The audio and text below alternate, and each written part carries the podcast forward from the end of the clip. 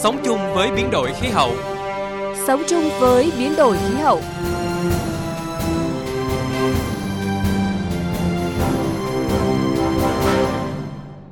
Xin chào quý vị thính giả của Đài Tiếng nói Việt Nam. Chúng ta đang gặp nhau trong khung giờ quen thuộc của chương trình Sống chung với biến đổi khí hậu.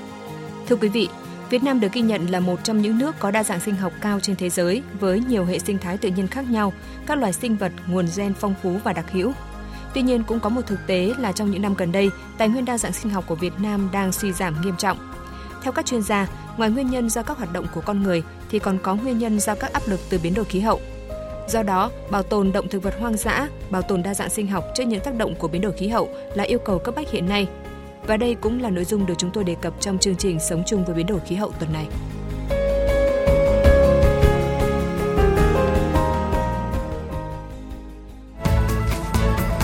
Sống chung với biến đổi khí hậu, liên kết vì một hành tinh xanh.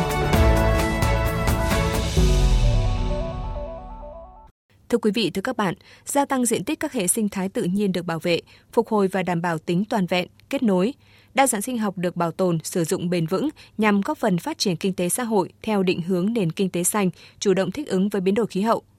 Đó cũng là mục tiêu được đặt ra trong chiến lược quốc gia về đa dạng sinh học đến năm 2030, tầm nhìn đến năm 2050 đã được chính phủ ban hành cách đây ít lâu. Chiến lược quốc gia về đa dạng sinh học đến năm 2030 đặt mục tiêu diện tích các khu bảo tồn thiên nhiên trên đất liền phấn đấu đạt 9% diện tích lãnh thổ đất liền, diện tích các vùng biển ven biển được bảo tồn đạt từ 3 đến 5% diện tích vùng biển tự nhiên của quốc gia. 70% khu bảo tồn thiên nhiên di sản thiên nhiên được đánh giá hiệu quả trong quản lý. Tỷ lệ che phủ rừng toàn quốc duy trì ổn định từ 42 đến 43%, phục hồi được ít nhất 20% diện tích hệ sinh thái tự nhiên bị suy thoái bảo tồn hiệu quả các loài hoang dã, đặc biệt là các loài nguy cấp quý hiếm được ưu tiên bảo vệ, loài di cư, không có thêm loài hoang dã bị tuyệt chủng. Tình trạng quần thể của ít nhất 10 loài nguy cấp quý hiếm được ưu tiên bảo vệ được cải thiện. Các nguồn gen hoang dã và giống cây trồng vật nuôi được lưu giữ và bảo tồn, đạt mục tiêu thu thập lưu giữ tối thiểu 100.000 nguồn gen, hạn chế các tác động tiêu cực tới đa dạng sinh học.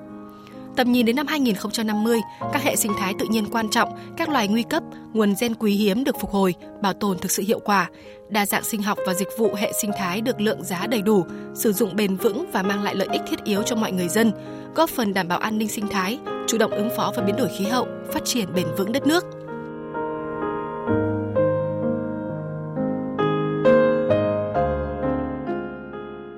Quý vị, các loài động thực vật hoang dã có vai trò quan trọng trong việc duy trì cân bằng sinh thái và phát triển bền vững. Mặc dù được ghi nhận là một trong những nước có đa dạng sinh học cao trên thế giới với nhiều hệ sinh thái tự nhiên khác nhau, các loài sinh vật nguồn gen phong phú và đặc hữu. Tuy vậy cũng có một thực tế là trong những năm gần đây, tài nguyên đa dạng sinh học của Việt Nam đang trên đà suy giảm nghiêm trọng. Báo cáo quốc gia về đa dạng sinh học cho thấy, hiện Việt Nam có khoảng 51.400 loài sinh vật đã được xác định. Nhiều loài trong số đó có giá trị lớn cho việc bảo tồn đóng góp cho khoa học và khẳng định tầm quan trọng toàn cầu của đa dạng sinh học Việt Nam như là sao la, treo treo lưng bạc, mang lớn, mang trường sơn, voi châu Á vân vân. Tuy vậy, theo thống kê, số loài và số cá thể các loài hoang dã của Việt Nam đang trên đà suy giảm mạnh. Nhiều loài nguy cấp quý hiếm có nguy cơ bị tuyệt chủng rất cao. Số liệu của Bộ Tài nguyên và Môi trường cho hay, hiện có 4 loài động vật đã tuyệt chủng, hàng trăm loài động thực vật rất nguy cấp và gần 300 loài động thực vật nguy cấp – số lượng các giống chủng động thực vật được nuôi trồng phục vụ sản xuất nông lâm thủy sản và y tế đã mất đi khá nhanh và trong số này có nhiều giống quý. Lý giải nguyên nhân tài nguyên đa dạng sinh học Việt Nam bị suy giảm, giáo sư tiến sĩ khoa học Đặng Huy Huỳnh, nguyên viện trưởng Viện Sinh thái và Tài nguyên sinh vật, Viện Hàn lâm Khoa học và Công nghệ Việt Nam, Chủ tịch Hội động vật học Việt Nam cho rằng, nguyên nhân chính là do các hoạt động của con người như phá rừng, ô nhiễm môi trường, săn bắt hủy diệt, tiêu thụ và buôn bán động thực vật hoang dã trái phép – Giáo sư Đặng Huy Huỳnh nhấn mạnh, việc khai thác và sử dụng quá mức nguồn tài nguyên động thực vật hoang dã, việc chặt phá rừng, chuyển đổi mục đích sử dụng rừng đã và đang làm mất đi cảnh sống của các loài, dẫn đến xung đột ngày càng gia tăng giữa con người và các loài trong tự nhiên. Thế hiện nay là cái tình hình động thực vật hoang dã của Việt Nam là có ngày càng xu hướng càng suy giảm ở Việt Nam. Đấy là một điều rất đáng báo động thì nguyên nhân chủ yếu của chúng ta hiện nay thứ nhất là cái tình trạng phá rừng. Ừ, tình trạng phá rừng nói thế chúng ta vẫn chưa ngăn được. Đã phá rừng tức là mất môi trường sống của động vật là mất cả cái chuỗi thức ăn của các cái loài động vật.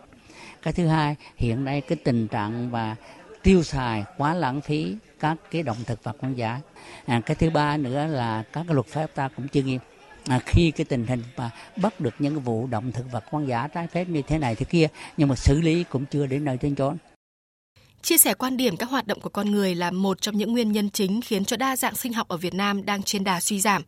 Tiến sĩ Nguyễn Xuân Dũng, Phó Cục trưởng Cục Bảo tồn Thiên nhiên và Đa dạng sinh học, Tổng cục Môi trường, Bộ Tài nguyên và Môi trường cũng nhấn mạnh, các áp lực từ biến đổi khí hậu mà Việt Nam là một trong năm quốc gia chịu ảnh hưởng nặng nề nhất cũng gây ra những tác động không hề nhỏ. Chưa dừng lại ở đó, việc phát triển các dự án thủy điện thời gian qua cũng làm ảnh hưởng tới đa dạng sinh học ở Việt Nam. Và thực tế vừa rồi là ví dụ như các cái hoạt động thủy điện chẳng hạn, một một số khu vực ấy, tất nhiên là mình làm cũng theo quy hoạch, có các cái thủ tục quy định về đánh giá tác động môi trường một cách đầy đủ, thủ tục chuyển đổi đầy đủ. Tuy nhiên là cái, cái thực tế xảy ra thì một phần nguyên nhân cũng có thể do những cái hoạt động thủy điện có thể có những cái ảnh hưởng đến đa dạng sinh học nói chung và đến các cái loài đồng loài hoang dã do đó loài nguy cấp quý hiếm cũng theo tiến sĩ Nguyễn Xuân Dũng, nhận thức được tầm quan trọng của công tác bảo tồn các loài hoang dã và đa dạng sinh học, chính phủ Việt Nam đã sớm tham gia và trở thành thành viên của nhiều công ước quốc tế về bảo tồn loài và đa dạng sinh học như Công ước Đa dạng sinh học năm 1994, Công ước về các vùng đất ngập nước có tầm quan trọng quốc tế năm 1989, Công ước về buôn bán quốc tế các loài động vật thực vật hoang dã nguy cấp năm 1994. Việt Nam cũng tham gia nhiều sáng kiến, cam kết quốc tế và khu vực như là mạng lưới thực thi pháp luật về bảo vệ động thực vật hoang dã Đông Nam Á, tuyên bố của Hội nghị Thượng đỉnh Đông Á và Hội nghị Thượng đỉnh Diễn đàn Hợp tác Kinh tế Châu Á-Thái Bình Dương về việc tăng cường các nỗ lực hợp tác chống nạn buôn bán trái phép và giảm nhu cầu tiêu thụ các loài hoang dã.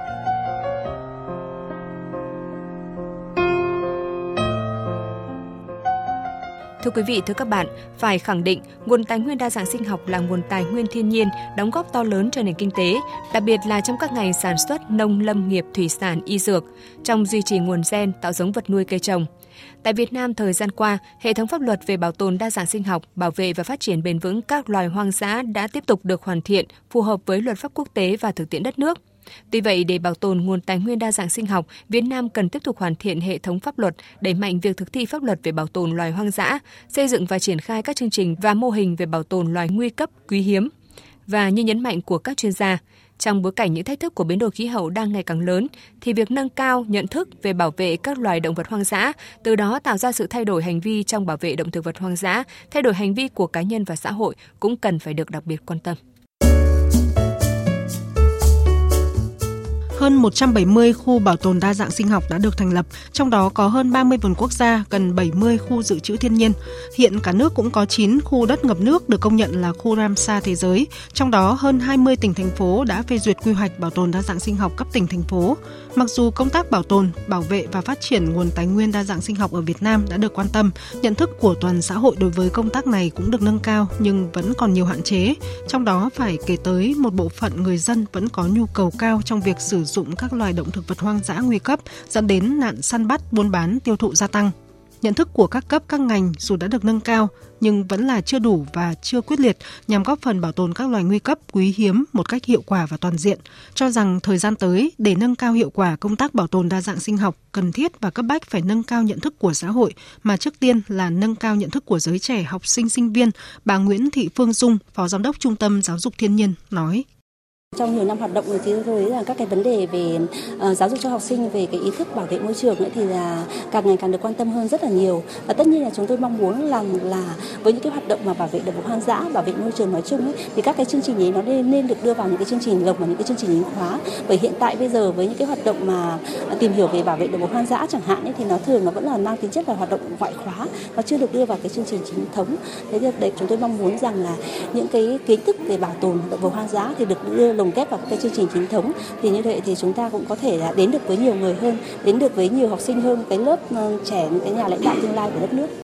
khẳng định tính cấp thiết của việc bảo vệ động thực vật hoang dã, bảo tồn đa dạng sinh học ở Việt Nam là xuất phát từ nhu cầu của chính mỗi người. Các chuyên gia cũng nhấn mạnh, bảo tồn đa dạng sinh học còn góp phần vào sự phát triển bền vững của đất nước, tôn vinh giá trị văn hóa và giá trị con người Việt Nam. Do đó, cùng với việc nâng cao nhận thức của người dân và xã hội về bảo vệ động thực vật hoang dã, bảo tồn đa dạng sinh học, các chuyên gia cũng cho rằng Việt Nam cần tiếp tục hoàn thiện các chính sách quy định pháp luật và quản lý dữ liệu để bảo vệ các loài nguy cấp ra soát sửa đổi bổ sung khung pháp lý, chính sách về bảo vệ động thực vật hoang dã, tiến tới loại bỏ những bất cập và sự thiếu nhất quán giữa các văn bản pháp luật, tạo sinh kế bền vững và hướng dẫn khuyến khích cộng đồng sống ở các vùng đệm tham gia bảo vệ và bảo tồn các loài nguy cấp quý hiếm, xây dựng và thực hiện các chương trình bảo tồn các loài nguy cấp được ưu tiên bảo vệ, quản lý các cơ sở bảo tồn đa dạng sinh học để bảo tồn nguồn gen và phục hồi quần thể các loài nguy cấp, xây dựng cơ chế để đảm bảo tài chính cho bảo tồn đa dạng sinh học và bảo tồn các loài. Bộ trưởng Bộ Tài nguyên và Môi trường Trần Hồng Hà nhấn mạnh. Công tác bảo tồn đa dạng sinh học đang tiếp tục phải đối đầu với nhiều thách thức để có thể thành công trong công cuộc bảo tồn. Ngoài sự nỗ lực của cơ quan chính phủ, cần có sự tham gia tích cực của toàn thể cộng đồng trong xã hội và sự hỗ trợ cộng đồng quốc tế. Đây là một vấn đề rất khó. Hiện nay à, ở Việt Nam thì chúng tôi cũng à, đã hình thành các khu bảo tồn, à, nhưng mà thực tế thì làm sao mà sớm có một cái kết quả điều tra, có đầy đủ các cái số liệu, cơ sở liệu để có cái quy hoạch trên đất liền cũng ở biển các cái khu bảo tồn. Sống chung với biến đổi khí hậu, thay đổi cuộc sống theo cách của bạn. Thưa quý vị, thưa các bạn, đa dạng sinh học giờ đây là một phần quan trọng trong các giải pháp về kinh tế và ứng phó với biến đổi khí hậu, là thước đo những nỗ lực trong phát triển bền vững và cam kết xây dựng một nền kinh tế xanh trên cơ sở đầu tư vào nguồn vốn tự nhiên, chuyển đổi sang nền kinh tế dựa trên hệ sinh thái cân bằng với tự nhiên của mỗi quốc gia và Việt Nam. Trước khi kết thúc chương trình Sống chung với biến đổi khí hậu tuần này, mời quý vị thính giả lắng nghe ca khúc Hát cho hành tinh xanh, một sáng tác của nhạc sĩ Huy Tuấn do ca sĩ Mỹ Linh trình bày. Và xin chào và hẹn gặp lại quý vị thính giả trong các chương trình sau.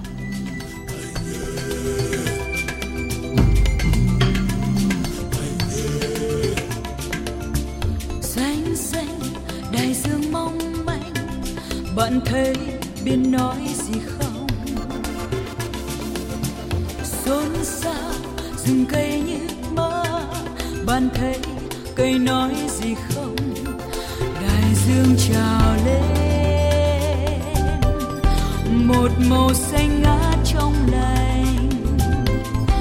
và cánh rừng ngân nga,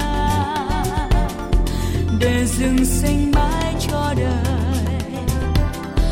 và màu xanh xanh ngát nơi chân trời cho mây trắng